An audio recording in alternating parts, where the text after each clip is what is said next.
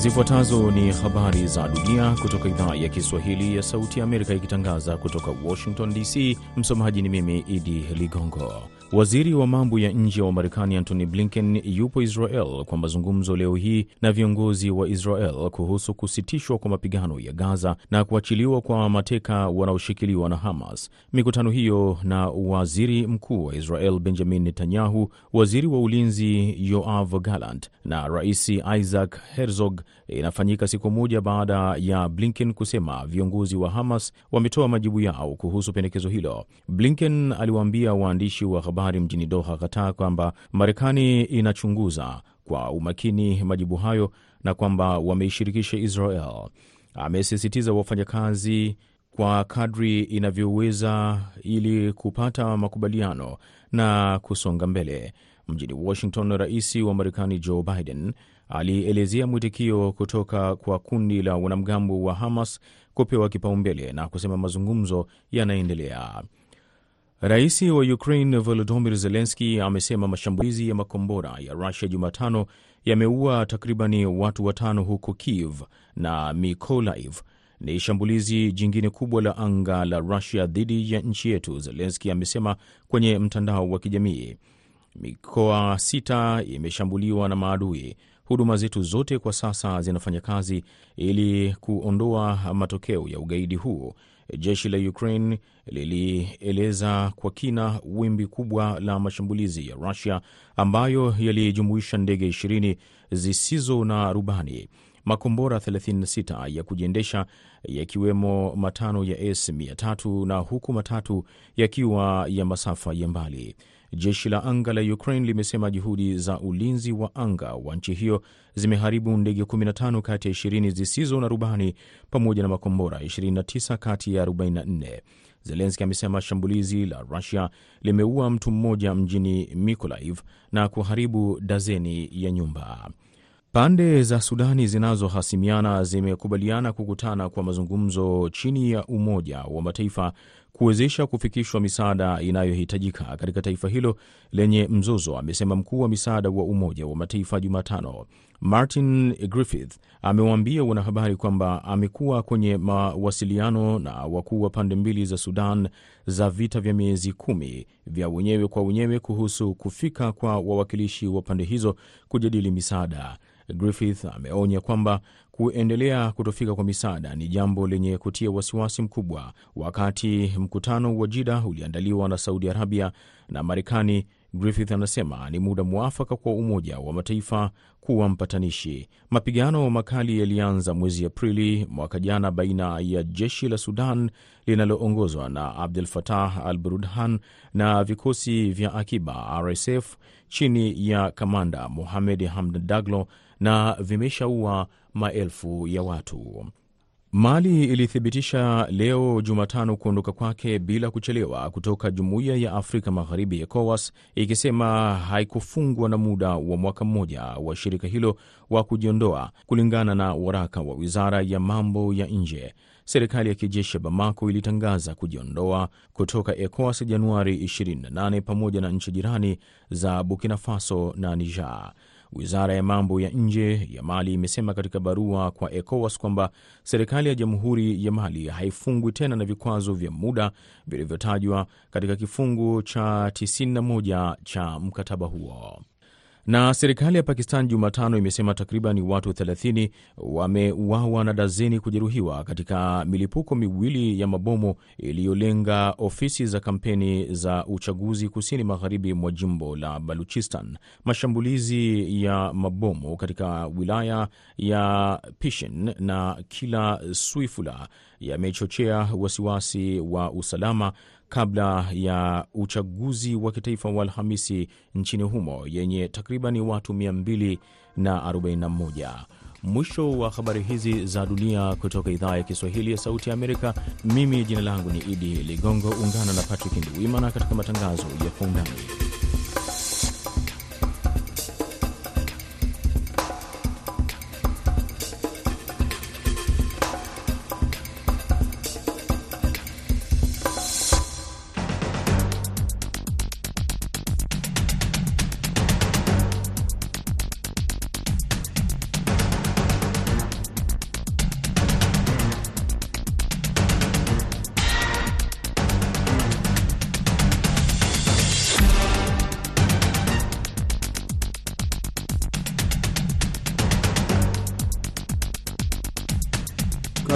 Karibu msikilizaji wetu popote wanapotusikiliza katika kipindi cha Kwa Undani.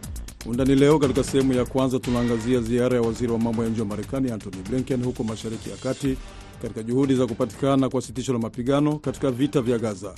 Katika sehemu ya pili, wenzetu wa Mombasa wametukusanyia ripoti kuhusu ziara ya wabunge wa bunge la Afrika Mashariki nchini Kenya kuangazia changamoto kwa biashara katika eneo hilo. Studio uko nami Patrick Ndwimana, ambatana nami hadi mwisho wa kipindi.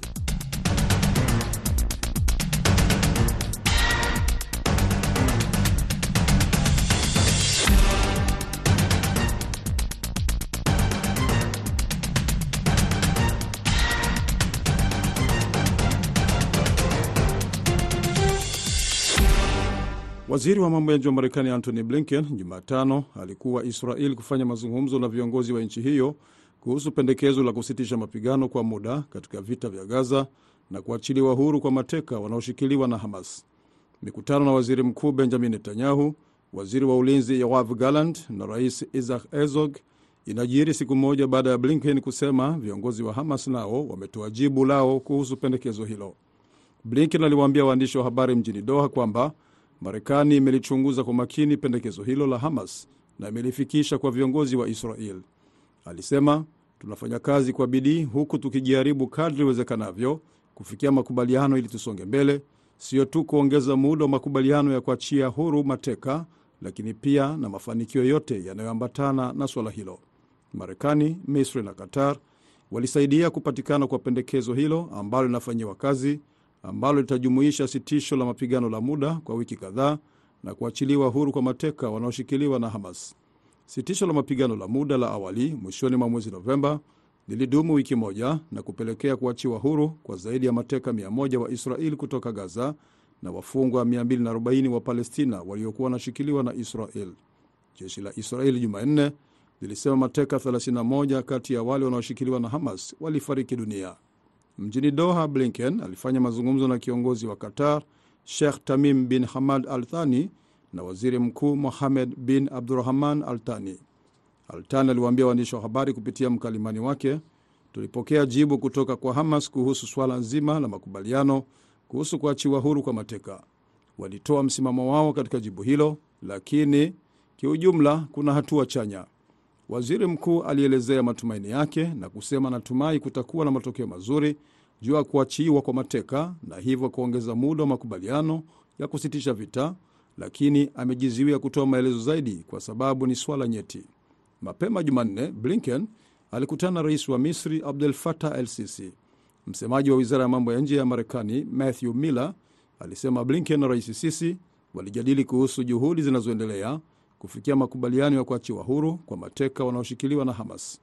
Msemaji wa Umoja wa Mataifa Stefan Dujarric amesema kwamba ndani ya ukanda wa Gaza washirika 20 wa Umoja wa Mataifa walitoa msaada wa chakula kwa takriban watu milioni moja na laki nane kati ya mwezi Januari tarehe 29 na Februari. Kadhalika, mpango wa chakula duniani WFP mwezi Januari uligawa chakula kwa karibu watu milioni moja katika kipindi cha siku kumi. Chakula hicho kilipewa watu waliohama makazi yao wanaoishi katika kambi zisizokuwa rasmi na kwa wenyeji katika ukanda wa Gaza. Kulingana na ofisi ya Umoja Mataifa ya kuratibu misaada ya kibinadamu, mji wa Rafa umewapa hifadhi watu milioni mbili waliokimbia vita huko Gaza. Hamas imekuwa ikipendekeza sitisho la mapigano la kudumu na kuondoka kwa jeshi la Israel huko Gaza ili mateka waachiwe huru, lakini baadhi ya wachambuzi wanasema Israel haiwezi kukubali ombi hilo la Hamas. Nimezungumza na Amini Mwidau, mchambuzi wa masuala ya diplomasia, na nimeanza kwa kumuuliza ikiwa pande mbili zinaweza kuafikiana juu ya sitisho la mapigano hivi sasa. Nafikiri kwa sasa kutakuwa na pingamizi kadhaa, kwa sababu ukiangalia katika mzozo wote huu, mwanzo wa vita vilivyoanza Israeli kupigania ku, kuingia Gaza, uh, waziri mkuu wa Israeli Netanyahu aliweka malengo mawili. Lengo la kwanza ni kuondolea mbali kabisa uwezo wa Hamas kutisha usalama wa Israeli, na lengo la pili ni kuondoa mateka. Kwa hiyo katika hayo mambo ambayo kwamba tume tumeangaziwa kuhusu uh, proposal za za amani uh, lengo la mateka ni lengo ambalo kwamba limezungumziwa, lakini lengo la Hamas kama chama ama kundi bado liko pale pale. Sidhani kwamba lengo hili ya serikali ya Israeli imeafikia. na kwa upande wa Hamas wanalotaka ni kwamba kuwe na masimamisho ya vita ya, ya muda mrefu, yani ceasefire, kuvita vimalizike kabisa. Lakini kutokana na upande wa Israeli, lengo lao kubwa ni kwamba kusisitizwe vita kwa muda ambao utawezesha kwamba mateka waliochukuliwa na Hamas waregeshwe Israeli. Kwa hiyo hapa kidogo kutakuwa na kizungumkuti. Kwa hiyo bila shaka lazima kutakuwa na baadhi ya ya majadiliano zaidi mbali na zile proposal ambazo zimepelekwa kwa vikundi vyote viwili, yani ile iliyotoka Hamas kwenda Israeli na ile ya Marekani walioleta kupeleka kwa Israeli na Israeli wanalotaka kutoka kwa Hamas. Kwa hiyo nafikiri hii ni, chan, ni chanzo chema ama ni mwanzo mzuri, lakini kutakuwa na majadiliano zaidi ambayo kwamba yata yatadhihirisha ni aina gani ya ya masikizano yatakayoweza kupatikana kutokana na hizi harakati za balozi Blinken. Ambaye ana shinikizo kubwa zaidi nadhani ni waziri mkuu Benjamin Netanyahu, sababu na wananchi wana hasira, wanaandamana, hasa wanataka uh, mateka ndugu zao, familia ndugu zao ambao wanashikiliwa na Hamas waweze kuachiliwa huru. Nadhani hapa uh, inaweza kufanya Netanyahu akalegeza msimamo, akakubali pengine sio kwamba atakubali mapendekezo yote ya Hamas, lakini angalau akubali kusitisha eh, mashambulizi dhidi ya, ya, ya Hamas. Bila shaka uh, moja ya sababu ya Netanyahu kujaribu kuendelea na hivi vita ni kubaki katika utawala, kwa sababu uh, kura za maoni zaonyesha kwamba Waisraeli wengi hawana ha, ha, imani tena na uongozi wake. Kwa hiyo kwake yeye kuzidi kukaa katika uongozi kwategemea na hivi vita ambavyo vyaviendeleza dhidi ya kundi la Hamas. Lakini kama unavyosema hivyo, shinikizo la wale familia zenye mateka ambao wameshikwa na Hamas pamoja na na ulimwengu sasa, kwa sababu pia kura ya maoni ulimwenguni imeanza kubadilika ama ishabadilika, na watu wengi wanachoona ni kwamba zaidi ya mashambulio ya ya Israeli kwenye Gaza ya yako katika katika mipaka ya ya, ya mauaji ya kimbari, yani ni kama genocide. Kwa hiyo imani za watu wengi na haswa wafadhili na pengine wale wenye kuwaunga mkono Israeli zimeanza kubadilika. Kwa hilo pia itakuwa inachangia pakubwa sana katika ku, kuilazimisha Israeli ibadilishe misimamo yake uh, ili mateka waregeshwe na vita visimame pale. Ziara ya Blinken imekuwa ziara ya tano tangu vita kuzuka kati ya Israeli na Hamas. Kwa nini Marekani inaonekana kuhusika sana katika kutafuta suluhisho la mzozo huo? Uh, siasa za Marekani zime, zime ziko karibu sana na na na serikali ama wafuasi wa, wa Israel. Katika moja ya, ya ya zile lobbies ama makundi yenye vyama vyenye vya kisiasa Marekani ni ile America American Israel uh, uh, Political Action Group ambayo yenye ufuasi mkubwa ama yenye asili ya watu wa Israeli na hao hutoa fedha nyingi sana kwa wabunge ama congressmen na pia wenye kupigania nini uraisi na vyama vingine katika katika nchi ya Marekani. Kwa hiyo wana ufuasi mkubwa sana ambao kwamba walazimisha kila mwanasiasa alenge macho yake kwenye kwenye maslahi ya Israeli. Kwa hiyo Amerika ni walezi wa Israeli kisiasa na ki, na kisalama, lakini vile vile Amerika wana kambi nyingi sana za jeshi katika katika sehemu ile ya Middle East kama vile sehemu za Syria, sehemu za Iraq na sehemu za Saudi Arabia, Qatar wana base kubwa sana. Kwa hiyo uh, vita vyovyote vitakavyotokea baina ya ya ya Israel na nchi ya Kiarabu, Amerika akihusika, asipohusika, anaonekana kama mshirika wa vita vile, edha ni mfuasi ama ni mfadhili ama ni ni, ni mlezi wa, wa nchi ile. Kwa hiyo uadui wa Israeli katika Middle East pia unaelekezwa kwamba ni uadui kwa kwa nchi Marekani kama nchi. Kwa hiyo nafikiri kuwa wao ni maslahi zaidi, ni muhimu zaidi kutuliza aina yoyote ya ya taharuki ya mavita katika sehemu kama ile, ili pia kujipunguzia joto la kisiasa na joto la kisalama kwa, kwa maaskari wake ama kwa wanajeshi wake walioko katika vituo mbalimbali katika sehemu kama ile au pengine vile vile utawala wa Biden kwa vile inaonekana katika ripoti, uchunguzi wa maoni ni kwamba umaarufu wake umeshuka sana, hasa miongoni mwa vijana wa Marekani kutokana na hivi vita vya Israel na Hamas. Wanamwomba, wanamshinikiza aweze kumshawishi au kuishawishi Israel huwepo na sitisho la mapigano. Unadhani pia Marekani au utawala wa Biden kujihusisha zaidi, kufanya juhudi zaidi kupata sitisho la mapigano huko, kuongezea msaada kwa Wapalestina inahusiana pia na hizi siasa, hasa wakati nchi inaelekea kwenye kampeni za uchaguzi wa mwaka huu? Bila shaka, kwa sababu katika baadhi ya yale um, states ama majimbo ambayo kwamba yenye kunyang'anyiriwa kwa pakubwa zaidi ni Michigan, ambao kuna idadi kubwa sana ya Wamarekani wenye asili ya Kiarabu, na kama tunavyojua zile kura baina uh, ya Rais Biden na Donald Trump katika kura iliyopitia hapo awali zilikuwa si nyingi sana. Kwa hiyo wapiga kura wale wakiamua kwamba hawataenda kupiga kura, hata wakiamua wasimpigie wasimpigie Trump, lakini wakiamua kwamba hawataenda na watabaki nyumbani, hiyo inaweza kuwa ni matatizo makubwa sana katika kurudi tena kwa awamu ya pili ya Rais Biden. Na wengine kama ulivyotaja ni vijana. Wajua, vijana tofauti na na wa, wazee ni kwamba wazee wategemea taarifa za habari za vyombo vya, vya kinchi kama vile televisheni na magazeti, lakini vijana siku hizi wana, wana njia mbalimbali ya kupata taarifa mbalimbali za maafa yanayotokea katika zile nchi kama Gaza na haswa katika social media, na nafikiri hiyo ime ime influence fikra zao kuhusu swala la Gaza dhidi ya, pa, ya ya Israel. Kwa hiyo na wao pia ni kundi moja muhimu katika katika chama cha Democratic Party katika masuala ya kura za urais.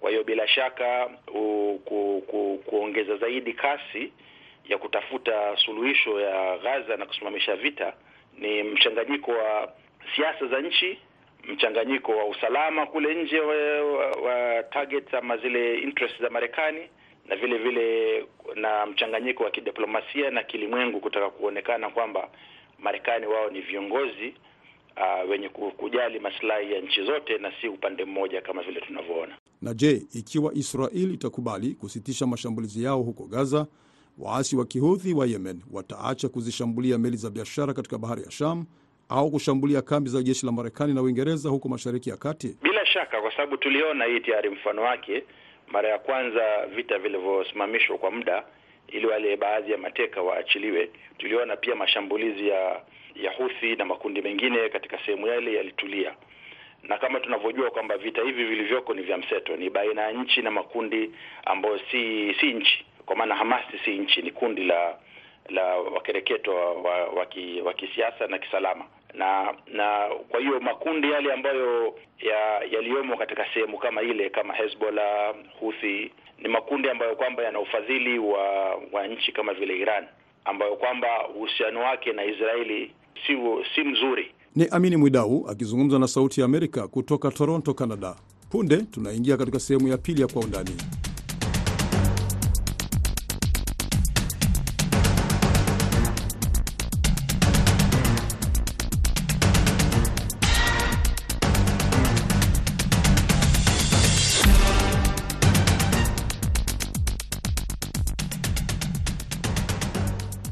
Wabunge wa bunge la Afrika Mashariki wanazuru Kenya kuangazia baadhi ya vikwazo vinavyotatiza biashara katika eneo hilo la Afrika Mashariki. Mjini Mombasa, wabunge hao wameangazia bandari ya Mombasa na shughuli zake kabla ya kuwasilisha ripoti ya mapendekezo yao kwa bunge la EALA kubuni sera zitakazoondoa vikwazo vya kibiashara katika jumuiya ya Afrika Mashariki ambayo inaunganisha nchi nane. Collins Liberty Adede na Amina Chombo wanatuletea awamu hii ya Kwa Undani kutoka studio zetu za Mombasa. Asante sana wenzetu. Wanachama wa kamati ya bunge la Afrika Mashariki yaani IALA kuhusu mawasiliano, biashara na uwekezaji wako Mombasa kufanya mikutano na wadau mbalimbali wanaohudumu na kuitegemea bandari ya Mombasa kwa biashara za Afrika Mashariki, kuangazia vikwazo ambavyo vinatatiza biashara katika eneo hilo.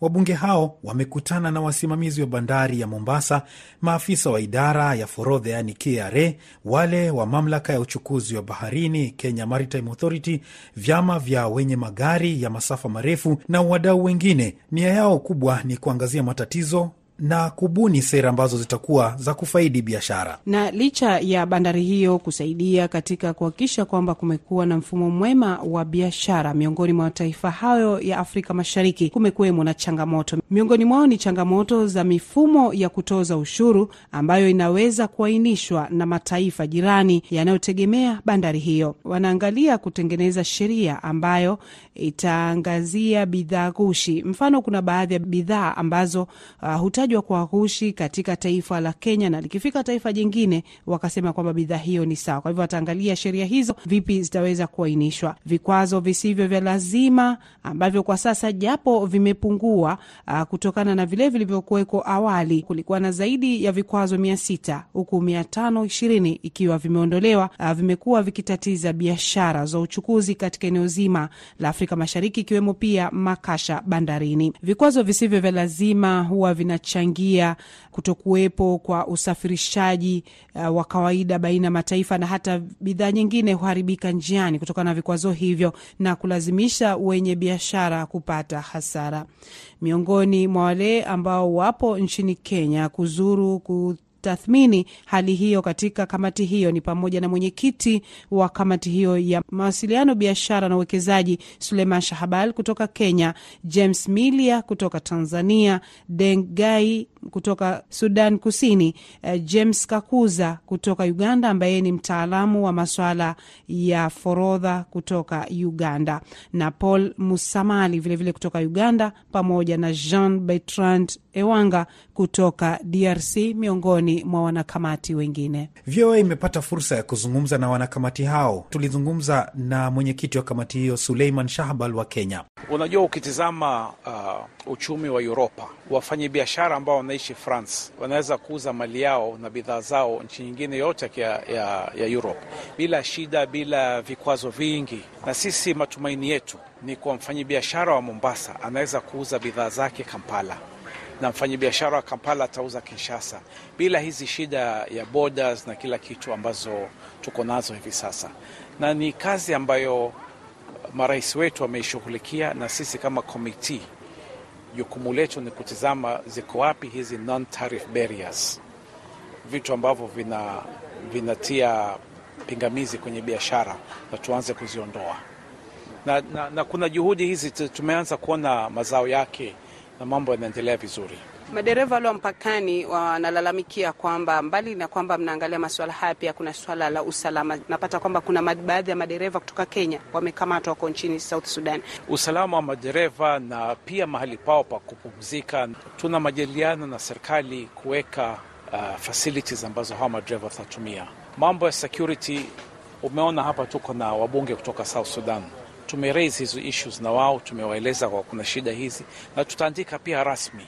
Uh, shida hizi ndogo ndogo kila siku zinakuja, lakini kwa uwezo wa Mwenyezi Mungu na juhudi za Jumuiya ya East Africa tutaweza kuziondoa. Kuna swala hili la ada zinazotolewa. Ni kweli, unajua kuna ada nyingi ambazo uh, ziko hivi sasa. Jukumu letu sisi kama komiti na kama East African Community ni kuzitizama hizi na kuziondoa zote na miaka miwili iliyopita kulikuwa na mia sita na tisini non tariff barriers, vikwazo visio vya lazima. Kutoka hizo mia sita na tisini mia tano na arobaini na tano zishaondolewa. So unaona, maanake hizi juhudi zinaanza kuleta kuleta uh, mazao.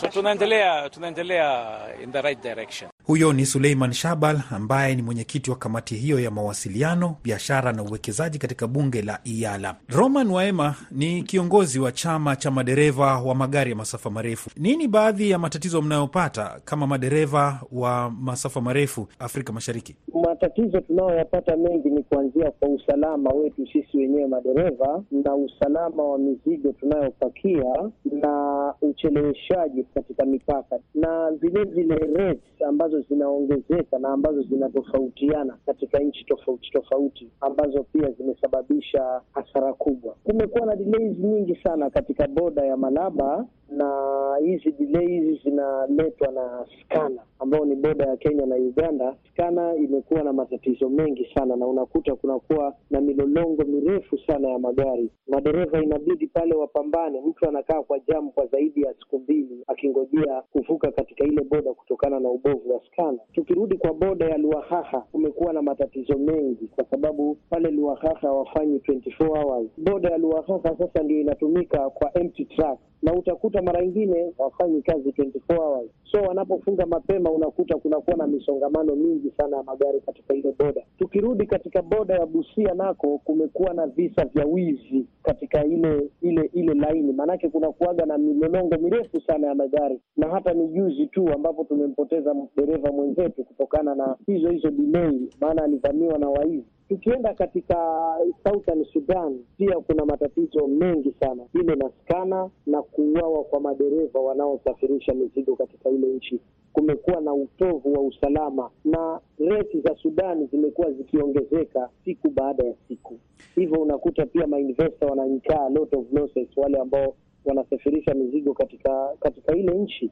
Kuna road block nyingi ukienda Southern Sudan, zingine zinawekwa na wanajeshi kuomba madereva pesa, na zingine pia kulazimisha madereva wabebee makaa kupeleka mahali wanataka. So tunaomba hili jambo pia liweze kuangaziwa, kwa sababu ndani yake hivyo hivyo ndio ambapo kuna usalama wa madereva. Tukienda katika boda ya Kongo, hasa hizi sehemu za nanio Goli Mahagi, kumekuwa hakuna usalama, na tungeomba East Africa wahakikishe kwamba kuna usalama wa kutosha kwa wale madereva wanaokwenda Kongo kwa sasa hivi, kwa sababu kuna matatizo makubwa sana. Kuna madereva wanauawa huko na kuna magari pia yamekaa huko muda mrefu. Tunaomba bunge la East Africa lisiangalie sana vile ambavyo wao watapata faida huku wakisahau haki za kibinadamu. Kadri wanavyoangazia zaidi mambo ya biashara, vilevile waweze kuangazia zaidi haki za kibinadamu, kwa sababu tunavyoongea kwa sasa hivi kuna madereva ambao wamefungwa kule Southern Sudan na wamekaa kule zaidi ya miaka mitano. Kuna wengine pia vile vile wamefungwa Kongo na kuna wengine ambao wamefungwa Tanzania vile vile kwa makosa ambayo sio makosa ambayo yanaweza kufanya mtu afungwe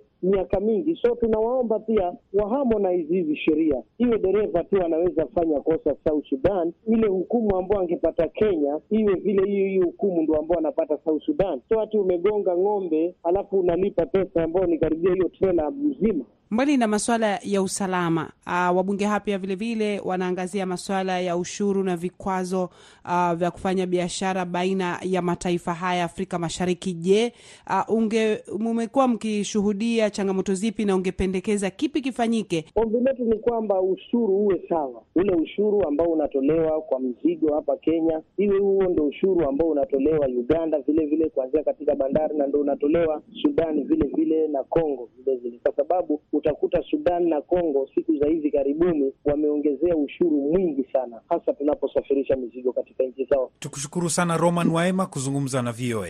Shukran sana. Ingawa Roman Waema ametaja baadhi ya vikwazo wanavyopitia wanaposafirisha bidhaa na hivyo kutatiza biashara katika eneo hili zima la Afrika Mashariki, mipakani kuna matatizo mengi. Swala hili tuliliuliza kwa mbunge James Milia ambaye anawakilisha Tanzania katika bunge hilo la IALA, na hapa aliangazia swala hilo na kutuelezea msimamo wa bunge hilo kuhusiana na maswala hayo. Nashukuru kwa swali nzuri, lakini bahati nzuri au mbaya, mimi siongee kwa niaba ya serikali, ninaomba kwa niaba ya kamati. Ninaomba maswala ya ndani sana kati ya nchi na serikali nisizijibu hapa, lakini sisi kama kamati husika tunafanya kila juhudi inayowezekana kuhakikisha kwamba vikwazo vyote vya biashara kwa utengamano wa Afrika Mashariki vinaondolewa. Lakini sisi tumefanya kazi yetu, na baada ya hapo serikali zitatoa majibu sahihi kwa ajili ya swala hilo ambalo ni baina ya nchi na nchi, kwa ajili ya masuala ya kidiplomasia. Sitaki kuingia kwa undani, lakini kama kamati inayoongozwa na Mheshimiwa Shabal na viongozi hao wote ambao wanatoka nchi mbalimbali wanafanya kwa juu sana. James Milia, mbunge wa Iyala akiwakilisha Tanzania.